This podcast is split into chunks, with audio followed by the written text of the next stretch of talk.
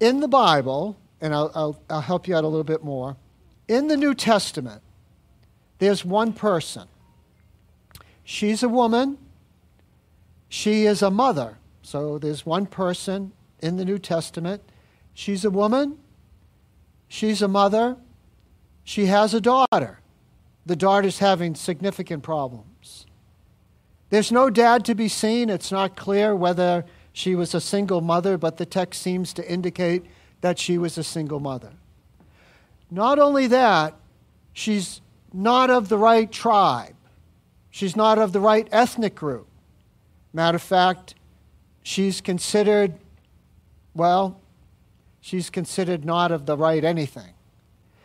Yet, Jesus says something to her directly that he doesn't say to anybody else ever in the New Testament directly.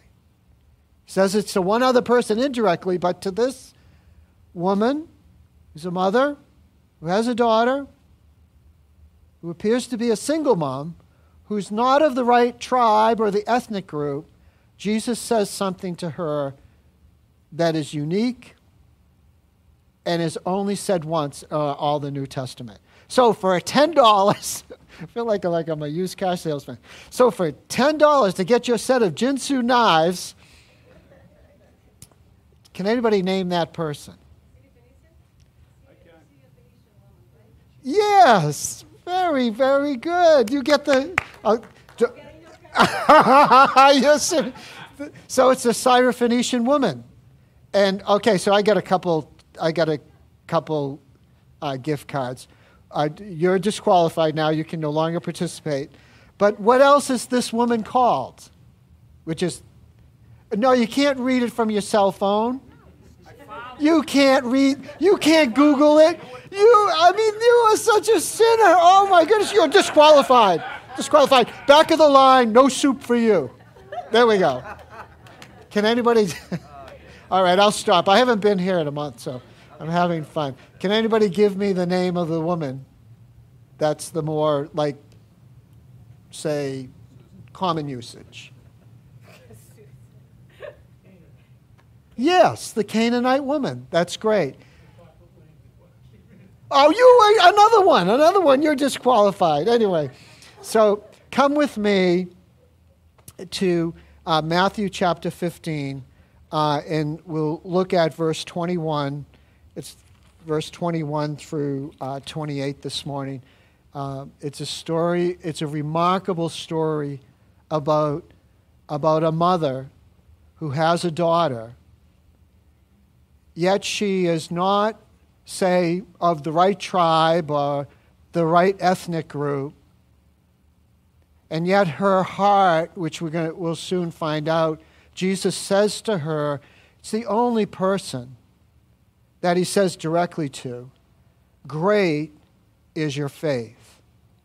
And so the story that Matthew gives to us is about a woman that is in a desperate place, but she doesn't match up to all the right things that perhaps the disciples would want her to be, or she might feel that she needs to be to approach Jesus.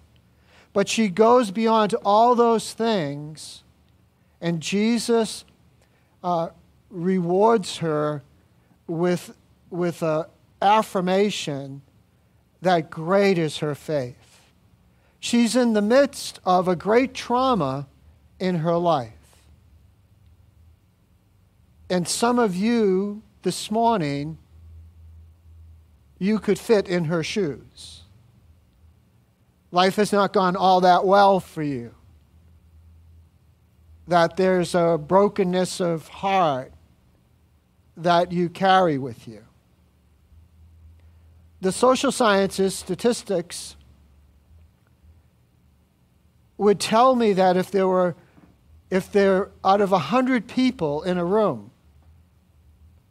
that 20 or 25 of those people would be carrying around present tense in their heart a brokenness that only God can heal. a loss, a disappointment. And that's where the text draws me in, because I'm that person from time to time. That there's places of brokenness that only God can give hope, only God can heal. And that's why it's such a powerful text on Mother's Day, because Mother's Day is, out of all the holidays, it's it can be such a mixed, bag of emotions because of all the expectations that are attached to there's so many expectations that it's hard to fulfill them all. And that's why this text speaks to me as a guy, as a man, but I think it speaks to all of our hearts of how to approach Jesus and how not to disqualify ourselves from approaching him. Come to the text with me. We're looking at Matthew chapter 15, and we're going to begin with verse 21. But let's pray.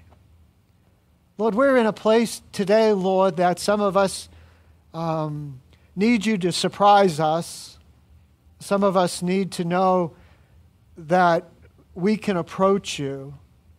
And I pray this morning for Lord, my heart and those that are in my midst, Lord, that we could take courage from this text, this story this morning, and Lord, that we could take courage to approach you, and Lord, to allow you to woo us and to draw our heart to a place where we could experience your grace this morning. And so whether we're in the room or at home or on the road, Lord, do that for our hearts, I pray, this morning. Matthew 15, verse 21. And Jesus went away from there and withdrew to the district of Tyre and Sidon. So often in Jesus' ministry, and this is the case here in the text, is that things weren't going well for Jesus and the religious leaders. The religious leaders wanted something from Jesus that he was never going to fulfill on his first coming. Second coming, yes, perhaps. In his first coming, he came as a suffering servant. First coming, he came to come as a babe and to give his life as a ransom. But the religious leaders, man, they didn't expect that, nor did they want that. They wanted Jesus to come as a conquering Messiah. Jesus came, and he did not meet all the expectations of the religious leaders of his day. And when things got to a boiling point, John tells us over and over again, records the words of Jesus, or gives John's view from John's gospel. Jesus says, my time has what? Not come. And he simply almost disappears. He walks, he's in the midst of a crowd, and all of a sudden he's gone. Some of you are in family gatherings this afternoon. If it gets too hot, that's a good thing to do. Go for a walk. At least you come back and make a huge mess. And Jesus realized that conflict had come to the place where he said to him and his boys, we're out of here and we're going for a walk. Now, where he goes is important. Like if you had a map and you had Jerusalem up here in the mountains and over here in Lebanon by the coast, which was in Canaanite land, Jesus heads to the land of the Gentiles because there's less conflict. So that's where we get the location. It's about 50 miles from Jerusalem to the coast. It would be like you saying this afternoon, being here in Chelmsford, I'm going to go down to Boston Harbor. It's about that distance. Now, it's unclear whether Jesus walked all the way to the coast, but sometime after he got past 128, he ran into a woman. He entered the land of Cana, and Matthew and the disciples are not shy in telling us who the person that he met. Not shy about telling us her ethnic background, not shy about telling us her status as not being one of the chosen Israelites, not being one of those favored, not being one of those that at least Jesus initially came to reach. She was a non-person in their eyes. Come to the text with me. And Jesus went away from there and withdrew to the district of Tyre and Sidon. And behold, a Canaanite woman from the region came out and was crying. What's interesting here is, and we've kind of laid it out already, is that she was a non-entity, not important, not of the right pedigree, not of the right tribe, not of the right ethnic group, not of the right religious affiliation. She didn't have the right, church membership, if we could put it that way. She was one in a slur, and we'll come to see this slur approached in a different way later in the text, but many of the elites of the day would consider her, well, probably not any better at best than a what? Than a wild dog. And the disciples come out and they identify this woman in that way. A Canaanite woman from that region came out and was crying, "Have mercy on me, O Lord, Son of David." And what's remarkable about the text and about this woman is that even though she's not part of Israel, she's not part of the elect in the sense of that elect, she identifies Jesus for who he is, that he's the Lord, that he's the Messiah of Israel. Jesus' ministry and heart towards those that were outside of Israel is already well known. He's already been to Samaria. He's already been to John chapter 4, the woman at the well who he speaks to and ministers to. Jesus did not allow ethnic barriers, religious barriers, gender barriers to keep him from ministering to people. He had a heart to minister to people. This lady knew that he was the Lord, the King of Israel, but this lady knew he was the one, he was the shepherd that would leave the 99 and go to the one. Is that your Jesus? That's my Jesus. That's the one that comes and seeks me. That's the one who comes and goes beyond where the borderline might be. That's my God. That's Jesus who goes to the broken and hearted and leaves the 99 and goes to the one and ministers to that person's heart. That person, this lady, she knew who Jesus really was. And that is the difference maker in your life and in my life. Do we know that he cares for the brokenhearted? Do you know that he comes to seek and save the lost, and he's not intimidated by our lack of standing, by our social standing, by our ethnic group, or by the church that we belong to, or the temple that we go to. He's not concerned in all of that because he is after the heart. Come back to the text with me. And Jesus went away from there and withdrew to the district of Tyre and Sidon. And behold, a Canaanite woman from that region came out and was crying, "Have mercy on me, O Lord, Son of David. My daughter is severely oppressed by a demon." This is a good time to take a pause to say that if you're a real Bible student, this is a good illustration of that word choices are determined not by their Strong's concordance number, but word choices are determined by what? Word choices are determined by the context that they find themselves in. And so this word for demonized, to be demonized, if we went to Matthew chapter 8, there's two guys there that are full of demons. Matter of fact, when Jesus approaches them in Matthew chapter 8, they cry out to him, "Oh, Son of God, what are you going to do? Are you going to do away with us now?" And then Jesus says one word to these two guys that are full of demons. What's the one word he says to the demons? Go.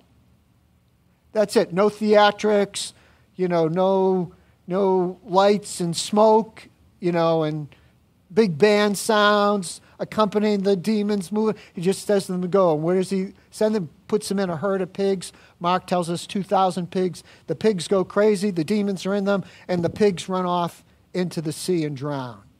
That's a case where we could say that the word for demonization means someone that is full and under the control of a demon. So we come to this place where demonization is used, and there's a range of meanings to that word. And we know that Jesus doesn't cast out a demon from this lady. Jesus does what for this woman's daughter? You already know the end of the story now. Jesus heals her. And so when we look at the range of meanings for demonization here, it certainly means under the power of the devil, but it can mean someone that has a severe disease or someone that has some severe and significant, mental health issues that they're dealing with. And so to be demonized is possible. We can see that in Matthew chapter 8. But this woman here, and here's the range of the meaning, and here's the lesson to my Bible scholars here, is that there's an organic problem that's not going to be solved by trying to cast something out. It's an organic problem that the remedy for it is what? Is divine healing from the Lord. And so the lesson here, the deeper lesson here, is when we're reading through a text and where we can maybe be driven to a Strong's Concordance and we say this is that without considering the context. And so that's why it's always better to look at the word choices where they're situated, because that informs us when you go to the Strong's Concordance and you look, and in this case, it's in your notes, it's G1142. When you go there, you'll click on that and it'll open up and you'll see 15 meanings. And how do you figure it out? Well, you got to go to the context and let the context give meaning and understanding to the word. And Jesus does that at the end of the text. So a lesson there about not using say the Strong's as the way to land on and determine a meaning of a word. Now, that was a commercial break. Back to the text. And behold, a Canaanite woman from that region came out and was crying. She knew who Jesus was. And my daughter is severely oppressed by a demon. Verse 23. Say it with me. But Jesus did not answer her. What? I thought, Conway, you said, he's the great seeker of the soul, of the brokenhearted. What is it that he doesn't answer her? What's that about? What's he doing? Is he, you read some Bible commentators and say, well, he was a little, standoffish and maybe even rude. Really? That's not my Jesus. My Jesus knows all things. When you look at Romans 8:29 there, it's foreknowledge that determines predestination. And so in the foreknowledge of God, in the foreknowledge of Jesus, he doesn't answer her. Why? Because foreknowledge means that God knows what's going to happen. Does God know what's going to happen in your life? Yes, he does. Does God want the best for your life? Yes, he does. Does God work all things for the good, even though you can't figure it out? Yes, he does. So why no response from Jesus?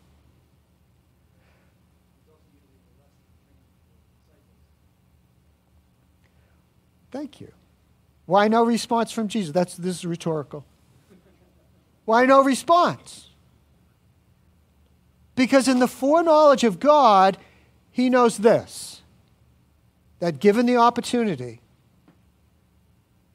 given this circumstance, this woman is going to step into faith, is going to experience an amazing miracle in his life. You know what I've learned over the journey of life? Is that when the hardest things happen, there's usually space where I have to exercise my free will to step into Jesus. When the brokenness comes and the cry goes out to God, God save, God heal. You don't have to answer this. How many of you have experienced silence in those moments? Yes, ma'am. Yes, sir. Silence. Why? Because in the foreknowledge of God, he knows that that calamity, that brokenness, that difficulty, losing that loved one in death, those are the things that he uses to conform us into the very nature and character of Jesus himself. But through his foreknowledge, we're predestined to become like Jesus. But it's those spaces in time where all seems lost, where there's silence, that Jesus is working.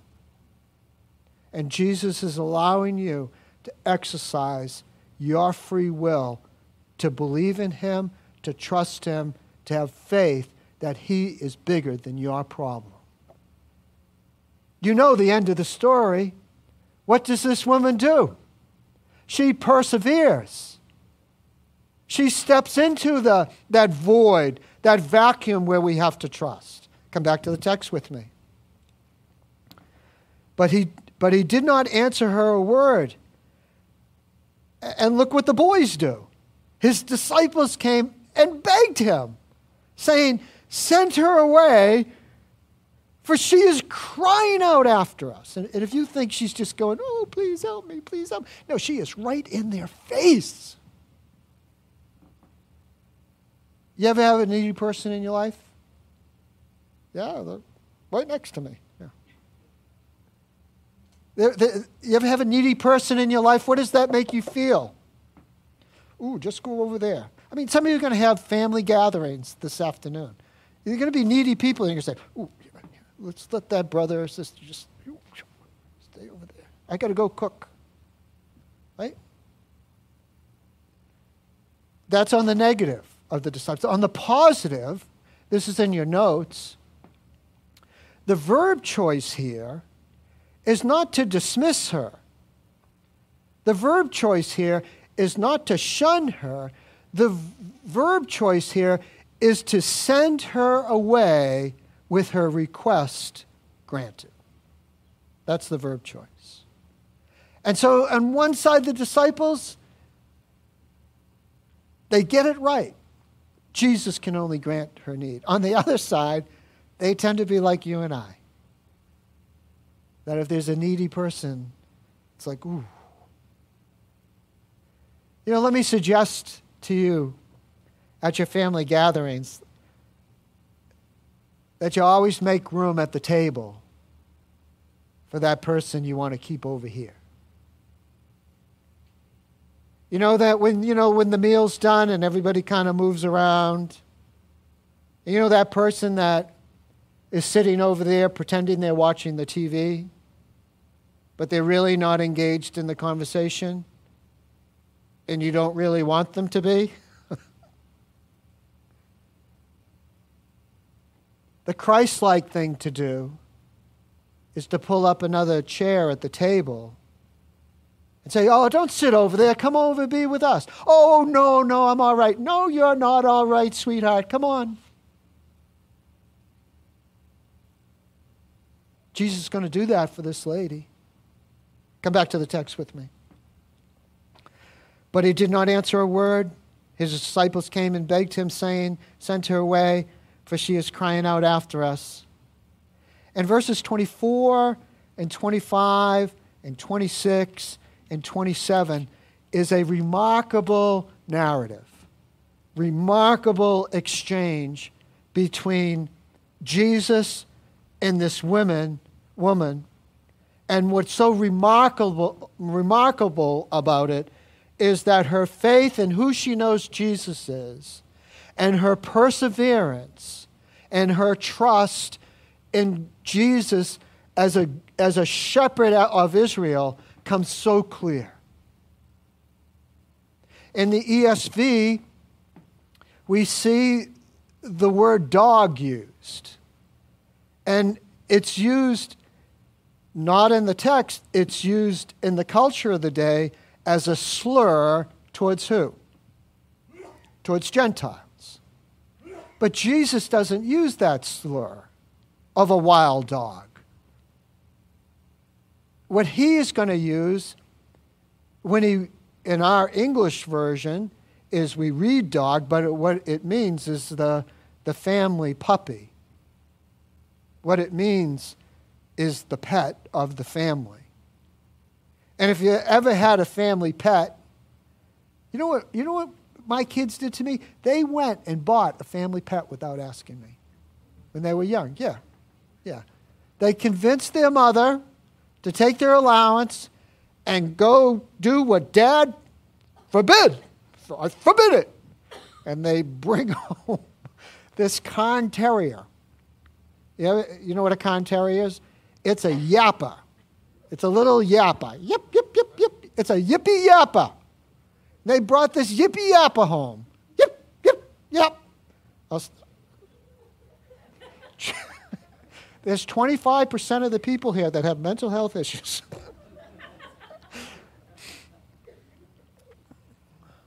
And this little dog would go under at mealtime. It's such an annoyance. Go into the table, always sitting there. One of my children, who will go nameless, always feeding that dog under the table. The other child, we had two. The other child, Rebecca, she's a perfect child. She'd never do anything wrong. Nothing wrong. Like if we stopped at Rebecca, we would feel that we'd be like. We are such good parents. We know everything. Look at our perfect child. Then the other one comes and says, we know nothing. Lord, save us.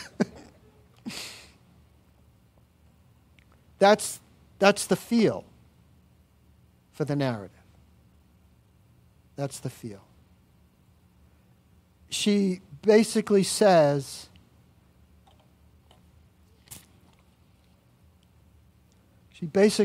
this, if this would be a fair paraphrase. Lord, I may not be part of Israel, but your ministry extends to all people, and so have mercy on me and heal my daughter. Let's read the text, see if that doesn't bring a little bit more clarity. Verse 24, Jesus answered, I was sent only to the lost sheep of the house of Israel. Verse 25, but she came and knelt before him, saying what? Lord, help me. She threw herself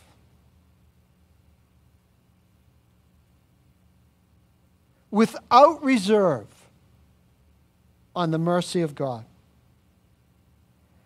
And Jesus answered, it is not right to take the children's bread and throw it to the dogs. Let me say parenthetically before we get to the end, you know it's coming and you know what the dynamic is. But parenthetically, could she have not taken offense? Could she have not said, well, you didn't answer me the way I wanted? You're so rude. You just didn't answer me, Lord. Could she have not copped an attitude saying, well, I'm not this. How dare you refer to me this way? And what the dynamic was is that there was a modest, a tiny bit of offense, if we could put it that way. And in that moment, her heart was revealed. Her heart was exposed. She didn't care whether she was the puppy. She didn't care that she was a Canaanite. She didn't care that she was a single mother. She didn't care about any of those things. The only thing that was in her heart is that she knew who Jesus was and abandoned her heart and her hope into his hands. Look at her response. And I've been meditating on this text for 2 weeks, and you get to this place and you go, oh Lord, let that be my heart. She said, yes, Lord, even the puppies at the table eat the crumbs that fall from the table. And Jesus is astounded. Jesus is moved to speak to this woman in a way directly that is never spoken to another in the New Testament. He says this, then Jesus answered her, O woman, great is your faith. Be it done for you as you desire. And her daughter was healed instantly. In closing this morning, just a simple question. Who's your Jesus? What do you know about him that's true? What's keeping you from running after him, running into his arms? I would say this, that it's not anything on his end that's keeping you from him, because he came to seek and to save the lost. My encouragement to us on this Mother's Day, oh man, it's not a perfect day, is it? We wish Mother's Day was, every Mother's Day could be a Hallmark card. No, you don't go looking at, like I bought cards just like you did. If you didn't, you still have time. Did not, still have time. They're all pretty. All the corners are square. All the script is perfectly laid out. And that's not life, is it? And that's why we have Jesus. Because he enters our lives that are not square, not all together. And he dispenses mercy and grace into a heart that would cry out to him. Amen? Let's prepare our hearts to receive the Lord's table this morning.